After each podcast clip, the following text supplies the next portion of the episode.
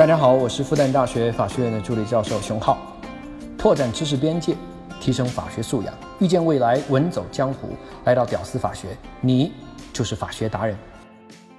不一样的视角看法学，欢迎来到屌丝法学。我是既自信又自卑的知心。我们之前呢有一期节目叫《最强入侵者：法律经济学》，说到经济学呢是一门入侵性很强的学科。它正在入侵到各种各样的学科，其中呢，对法律的入侵，那效果最好的，战果最为丰富的，当然这是他们自己说的啊，并且呢，还把这个入侵的成果固定了下来，发展成为了一门独立的学科，那就是传说中的法律经济学啦。一堆经济学家在法律这个地方各种指手画脚啊，那这当然是经济学家的一种自信。好，我们就小小的跳出法律人这个身份，我们来一个上帝的视角来看一下所有的学科，来看学科之间的入侵这事儿，我们会惊讶的发现，其实并不是只有经济学在入侵法律，法学也在入侵经济学，而且不但入侵到经济，还入侵到各行各业、各种学科呀。原来我们法学才是最强的入侵者。呵呵呵。比如习大大跟普京那吃个饭，那因为涉及到国家间的外交问题，我们要管。那比如潘建伟研究量子隐形传态技术，那因为涉密，我们也要管。那华大基因公布遗传病的关联基因位点，那因为涉及到遗传资源，我们也要管啊，啥都要管，简直就没有不管的事儿。而且有些地方啊，管得还蛮深的。你比如像专利，要判断是否侵权。那就必须要渗透到最关键、最核心的那个技术细节去，我们法律人才能判断是否是交叉啊，还是包含啊这样一个法律判断。但是呢，对于我们法律人的入侵，别的学科那可不都是欢迎的呀。在对很多其他学科入侵的过程当中，就遭受到了各种各样的鄙视啊，甚至是抵抗了。那你比如经济学就有个著名的法律无效定律。那基本上可以视为是经济学家对法律人不懂经济的一个嘲讽吧。当然，反击也是有的。比如说，哎，你找一只鹦鹉，你只要教会它说“供给”和“需求”两个词，那这只鹦鹉就是经济学家啦。开个玩笑啊。回到主题，面对别人对我们的指责，那我们还是要正视的这个问题。好，我们先来搞清楚，经济学家们到底是在嘲讽我们什么问题？那经济学家呢，主要嘲讽的是法律人不懂经济学，哎，乱搞一些自认为合适、自认为能达到目的的这样一个法律，以为能管理好、调控好这样一个经济，那最终结果呢，事与愿违。比如法律无效定律，比如过度干预，都是比较典型的这样一个例子。OK，面对嘲讽和挑战啊，那我们必须要搞清楚他们的指责到底有没有逻辑嘛，到底有没有道理嘛。我们一个一个的来看啊，先看这个法律无效定律，它到底怎么回事儿？那在我们的社会生活当中呢，社会大众呢普遍有这样一个认识，当然，社会大众也包括我们的法律人了。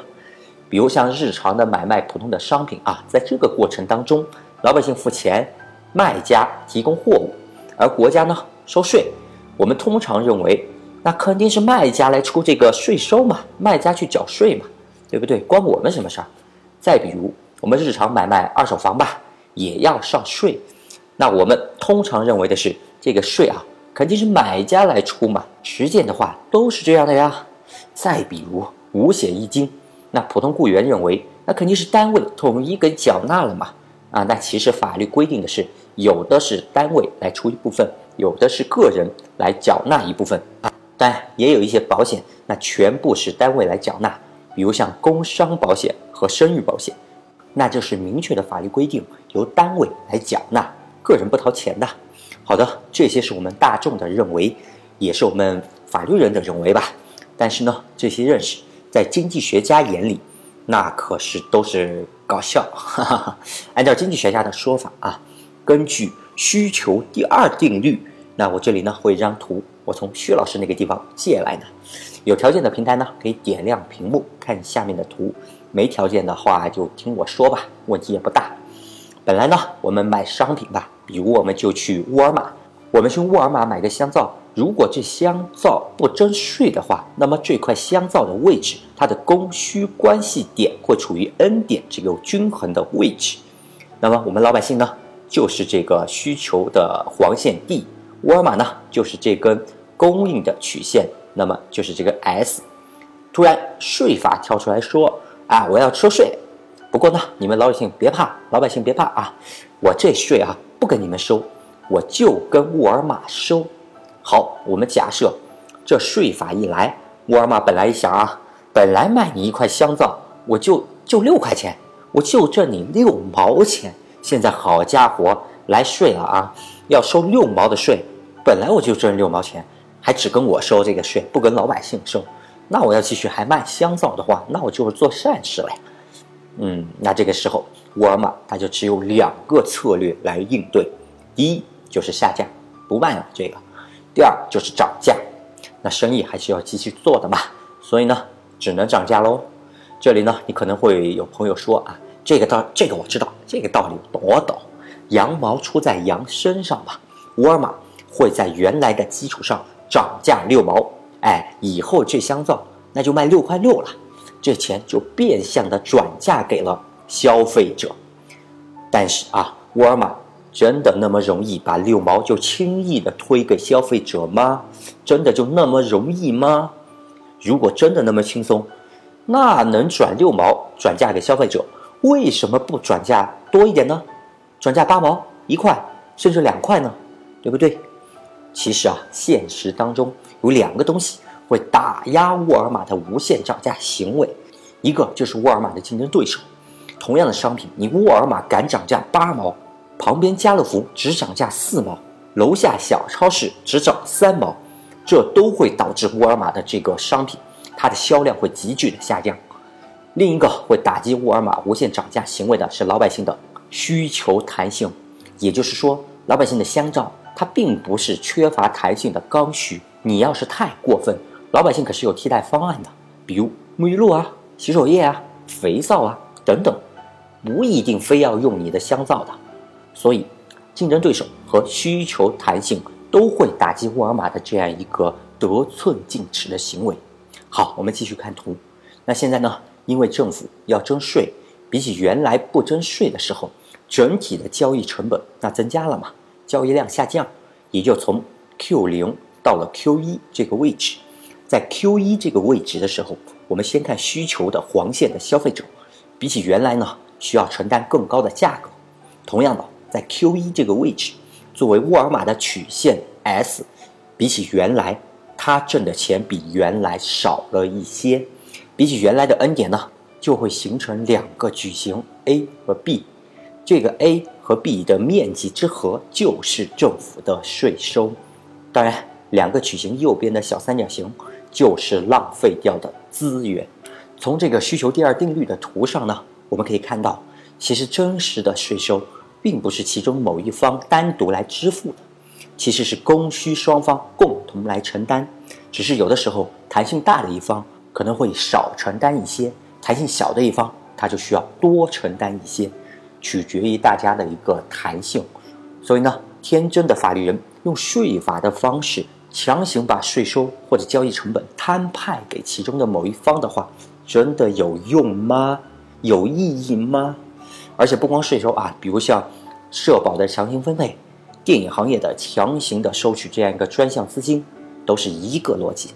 那之前呢，有税法类的这样一个立法专家，甚至还主张开征高额的房产税，以此来达到降低房价的这样一个目的。这样的主张的专家啊。还不在少数，我且不说他们是不是为了自身的利益而考虑这样推动房产税的这样一个问题。我想说的是，提高税收只会提高房价，不会降低房价，更不会打压房价的。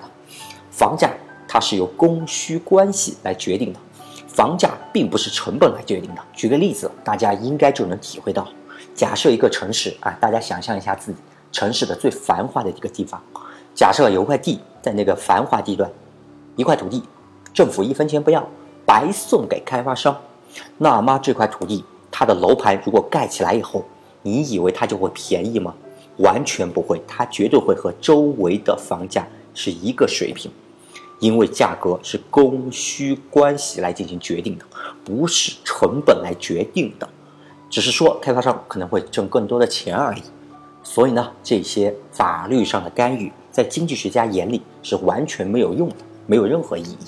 这就是他们所说的法律无效定律。那我们法律人呢所制定出来的法律，在经济学的领域遭受到了冷嘲热讽啊！不仅如此啊，还有第二个槽点，吐槽我们过度干预。那大家都知道啊，在经济学家的世界里面，那有两个派别，观点它是有冲突的。比如主张政府不要干预市场，要让市场自由发展这一派。是以亚当·斯密为代表的古典自由经济学派，后来又发展成了新自由主义经济学派，就是传说中的看不见的手。那代表人物呢？哈耶克。哎呀，哈耶克在中国的名气可能比在欧美还要大，主要是哈耶克啊，长期反对社会主义，那长期反对计划经济啊，这明显就反对我们国家嘛，对不对？那这明显就是我们国家在某个时代严肃批评的对象嘛。对不对？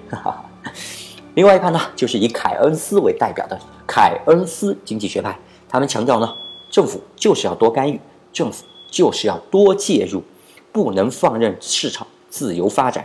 这也就是传说中的看得见的手。